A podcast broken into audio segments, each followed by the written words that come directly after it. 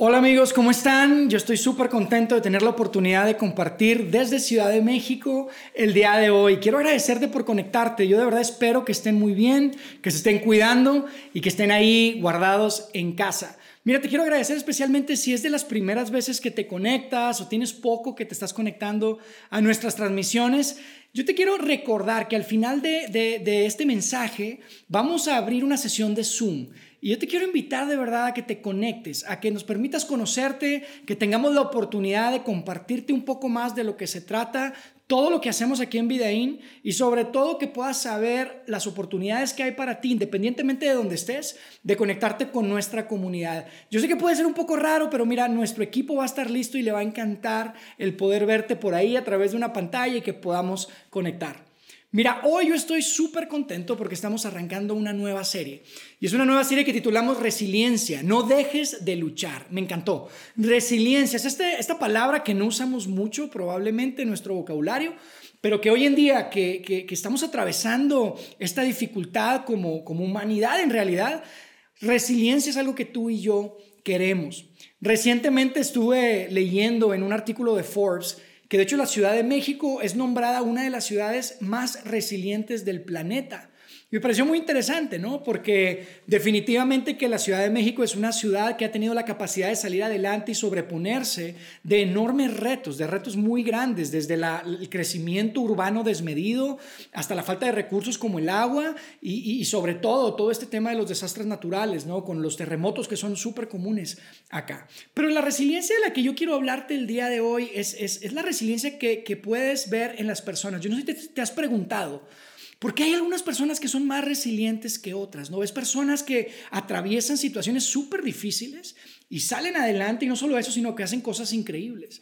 A mí se me ocurre pensar, cuando me estaba preparando, pensaba en este hombre eh, de África, Nelson Mandela, que estuvo 27 años en la cárcel, imagínate, 27 años en la cárcel, después sale, termina con toda la discriminación étnica en su país y termina siendo el presidente.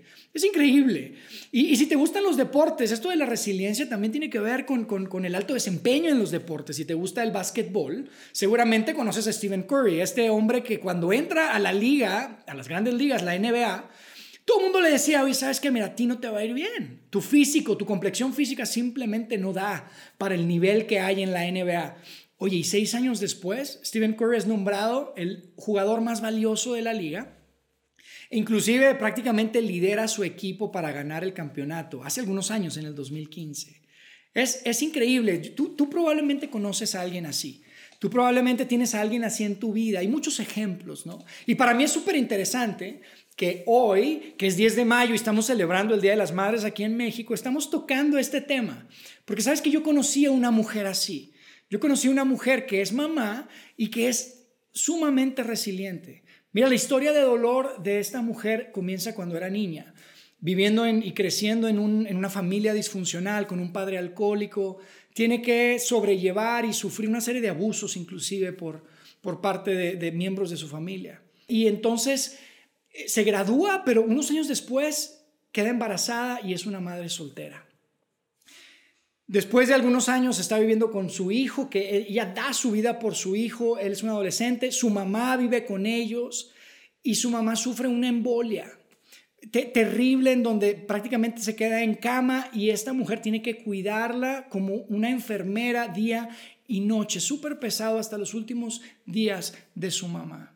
Pero hoy en día esa mujer ha salido adelante, está súper fuerte, inclusive está ayudando a otras mujeres a través de Latinoamérica que están sufriendo y que están pasando por situaciones difíciles, difíciles, sobre todo mujeres solas. Mira, esa mujer de la que yo hablo es mi mamá. Y yo quiero darle gracias a Dios por la vida de mi mamá. Ella es un gran ejemplo para mí. Y mami, hoy yo te quiero honrar a ti por lo que hiciste por mí en tu vida y por lo que hoy en día estás haciendo por un montón de mujeres a través de Latinoamérica. Y mira, hoy Día de las Madres podría mencionar también una cantidad de mamás que son importantes en mi vida, las que yo admiro y, quiero muchísimo. Pero por supuesto, perdón, no tenemos el tiempo, así que simplemente quería reconocer y honrarte, madre, el día de hoy. Un fuerte abrazo y un beso hasta Monterrey.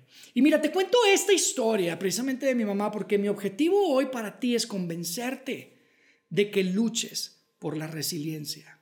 Amigo, la resiliencia es algo que tú y yo queremos. Definitivamente es un gran valor en la vida. Y mira, pensando en esto, quise buscar este, una definición, porque hay muchas definiciones de resiliencia, y te quiero compartir una de las que más me gustó, compartir una de las que más me gustó y que me parece súper sencilla. Dice así, la voy a leer, dice, la capacidad, la resiliencia es la capacidad para hacer frente a las adversidades de la vida, superarlas e inclusive ser transformado por ellas. Mira, amigo, la, resiliencia es como lo siguiente. Te lo quiero ilustrar con, esta, con esta botella de agua que me tomé hace un momento. Si yo tomo esta botella de vidrio y la azoto con todas mis fuerzas al suelo, lo que va a pasar es que se va a romper.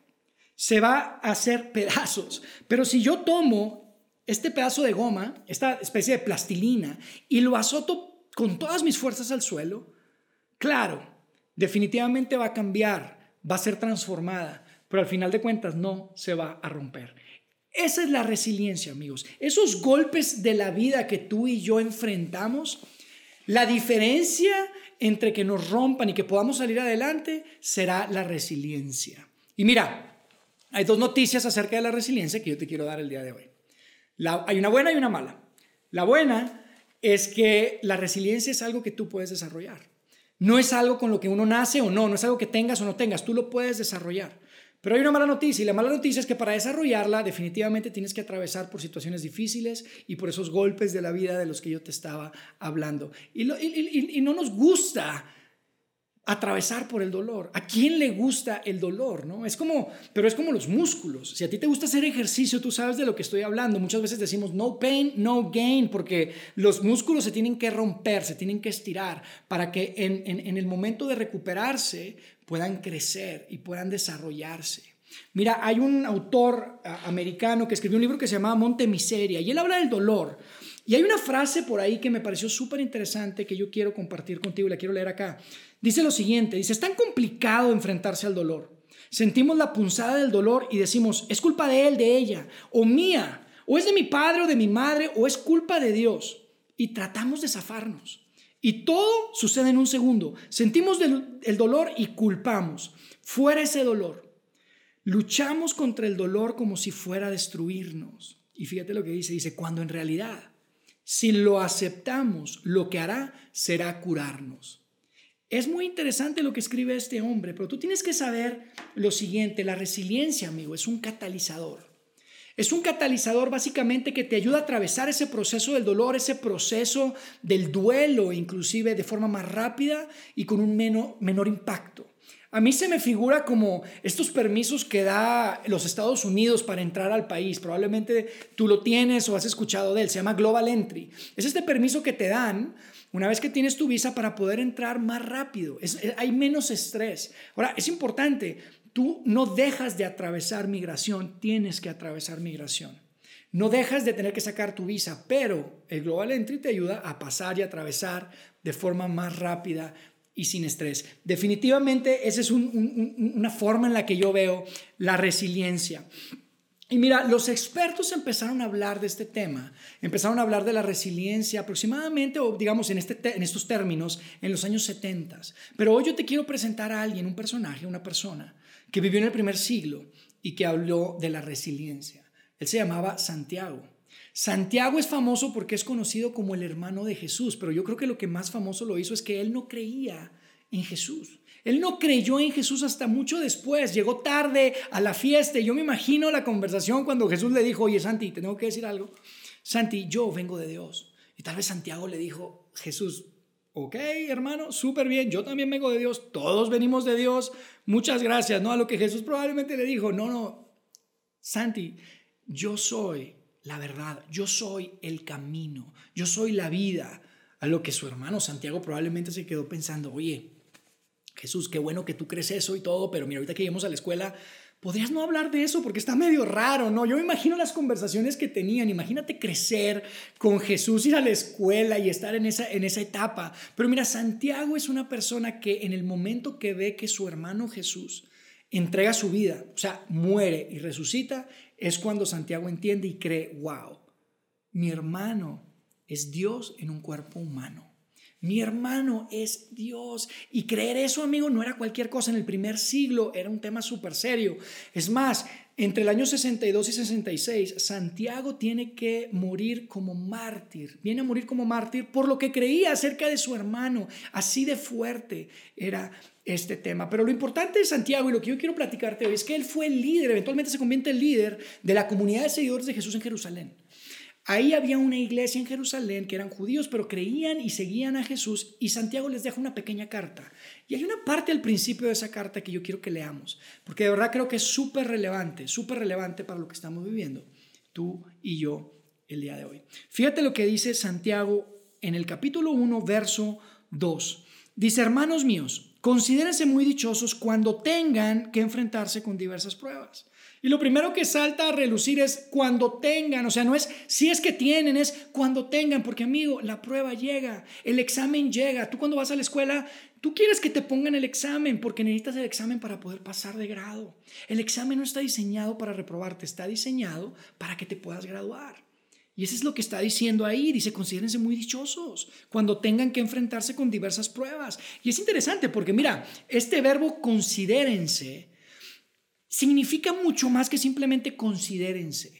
Cuando tú ves el original de esta carta, que fue escrito en griego koiné, y no es que yo sepa nada de griego koiné, sin embargo ahí tengo una aplicación en mi computadora que le pico y me da un montón de cosas, la verdad es que tú puedes entender que cuando Santiago decía consideren, no era simplemente la palabra consideren, él estaba diciendo, oye, podrían pensar de forma diferente, podrían acomodar y ajustar su perspectiva, podrían entrenar su mente de tal manera que a través de la prueba puedan encontrar dicha, puedan encontrar alegría. O sea, Santiago no les estaba diciendo, hey amigos, estén felices por el dolor, estén felices por la prueba. No, lo que les está diciendo es, podrían considerar que aún a través de la prueba pueden tener dicha, pueden tener eh, felicidad y alegría. Santiago les estaba diciendo algo súper importante, amigos. Esto es grande, fíjate. Lo que Santiago está diciendo es que tú tienes opción. Tú y yo tenemos opción. El dolor es inevitable. El sufrimiento es opcional. Y cuando yo te digo a ti que seas resiliente y que quiero invitarte a luchar por la resiliencia, ser resiliente tienes que saber que no es ver la vida de color de rosa. Ser resiliente es decir, sí, el dolor llega, es decir, sí, el dolor te cambia, pero ser resiliente es decir, el dolor no me rompe. Y de esto es de lo que está hablando aquí Santiago. Santiago nos dice básicamente la vida, la vida no simplemente pasa, amigos. Tú tienes control sobre lo que sucede en tu vida con tu actitud. Y fíjate lo que sigue diciendo después. Dice, pues ya saben que la prueba de su fe produce constancia. La prueba de su fe produce constancia. Yo no sé cuántos de ustedes sean atletas de alto rendimiento, que les guste eso de correr los 5K, los 10K, los maratones y los Ironman. Yo les tengo que decir algo, yo no los entiendo mucho. Los respeto y los admiro muchísimo, pero mira, cuando yo era niño y jugaba fútbol, soccer o americano, iba a los clubs ahí para entrenar, lo que me castigaban cuando hacía algo mal era precisamente eso, correr y correr y correr hasta que quieres devolver el estómago y ustedes lo hacen por gusto. Yo no lo entiendo, lo admiro muchísimo, pero te puedo decir lo siguiente. Yo sé que eso de correr un maratón o medio maratón no, fue de un día para otro. Empezaste con poco y conforme fuiste pasando pruebas, cada vez más 5, 10, medio maratón, un maratón completo, fue que fuiste construyendo esa, esa constancia, esa fuerza, esa fortaleza, esa resiliencia que necesitas para lograrlo. Amigo, la fe, la prueba de la fe, perdón, trae una serie de beneficios increíbles, trae una profundidad y una riqueza. La prueba de la fe trae perseverancia, trae constancia, no simplemente para, para sobrevivir, y para pasar la prueba, pero sí lo, lo, hace para poder desarrollarte, para poder crecer y llegar a lugares que tú nunca te pudiste imaginar definitivamente. Hay una recompensa en eso. Ahí en el verso 4 terminamos este pasaje donde Santiago les dice, mira, y la constancia, dice, la constancia debe llegar, llevar a feliz término la obra, para que sean perfectos e íntegros, sin que les falte nada. Amigos, de esto se trata. De esto se trata, se trata de que no te falte nada, se trata de llegar a la meta, se trata de desarrollar esto, esta es la promesa. Y Santiago te está diciendo, hey, para llegar a donde quieres llegar, tienes que pasar por esto. Y nuestra naturaleza es, yo no quiero pasar por eso. No me gusta pasar por eso porque no nos gusta el dolor y luchamos contra el dolor. Pero de alguna forma lo que Santiago nos está diciendo a ti y a mí el día de hoy es lo siguiente. Mira, ¿qué tal? Escucha, ¿qué tal si en lugar de luchar contra el dolor, luchas por esa resiliencia que hay en ti? ¿Qué tal si en lugar de luchar contra el, contra el dolor, luchas por la resiliencia que hay en ti? Amigo, yo no sé cuál sea el propósito específico que Dios tenga para tu vida a través de cualquier cosa que estés atravesando el día de hoy. Pero sí estoy seguro que el mejor propósito que tú podrás encontrar en tu vida será el propósito que Dios tiene para convertirte en la persona que Él quiere que te conviertas.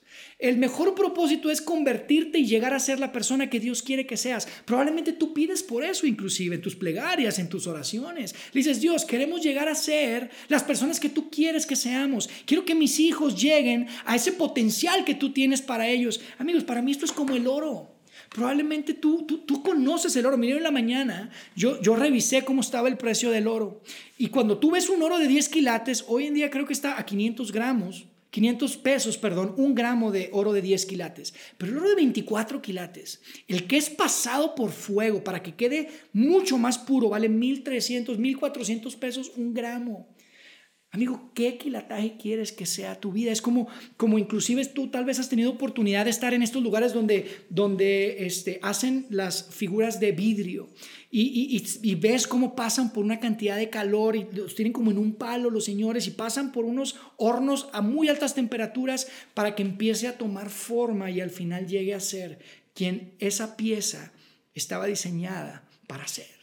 Es lo mismo, amigo. Es exactamente lo que tú, Dios quiere para ti y para ti, para mí. Y mira, la resiliencia al final del día es lo que va a diferenciar entre que la prueba y el fuego te rompa o que te lleve a donde quieres llegar.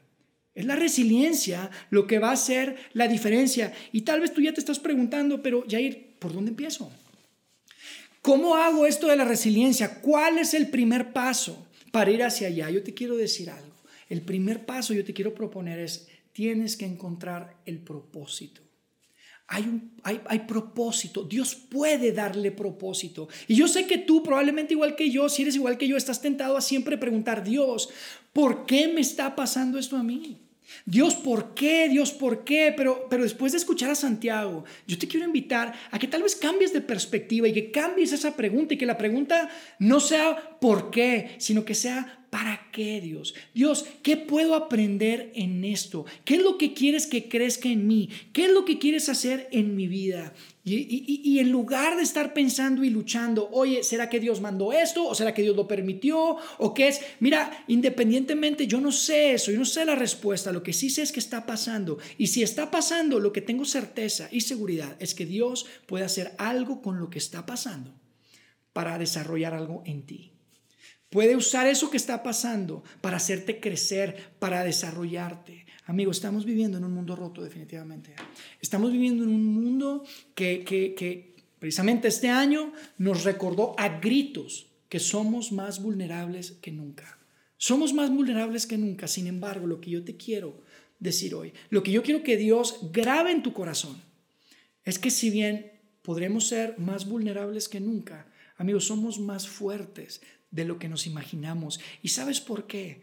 Porque tú puedes saber que Dios está de tu lado, que Dios te da de sus fuerzas, que hay un Dios que es un Dios de bien, que odia el, que, el, dolor, odia el mal. Él lo que quiere es acompañarte y decirte, yo soy también el Dios que te acompaña a través del valle, a través del desierto y a través de la oscuridad.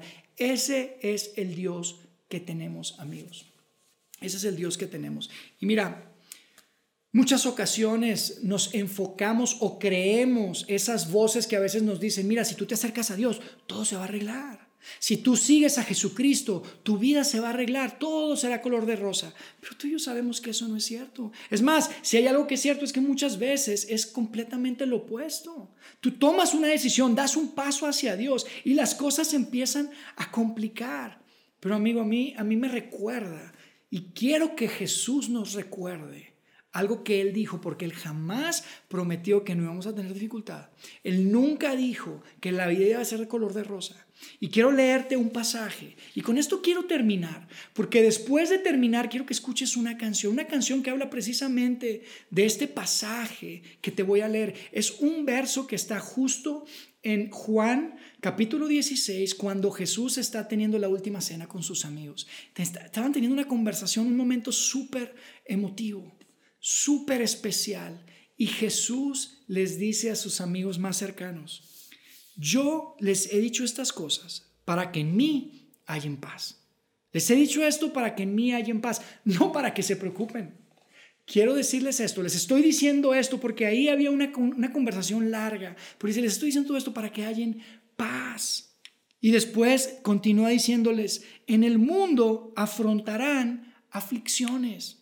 Y a esto todos podemos decir, pues claro Jesús, no nos tienes que decir, eso lo sabemos, lo entendemos y este año nos quedó clarísimo, las aflicciones llegan, la dificultad llega, pero Jesús le está diciendo algo muy importante porque después él pronuncia dos palabras que son claves y que me emocionan mucho decírtelas, porque fíjate lo que Jesús les dice, le dice, pero anímense, anímense, mantengan el ánimo, levanten la cara, levanten la mirada hacia mí, no se olviden que independientemente de que hay problemas en el mundo, hay algo que tienen que saber. Y Jesús termina esta frase diciéndoles, pero anímense yo he vencido al mundo. Y amigos, cuando Jesús les dijo, yo he vencido al mundo, yo creo que ellos no tienen ni idea de lo que él se refería, no entendían la profundidad de lo que estaba hablando Jesús ahí.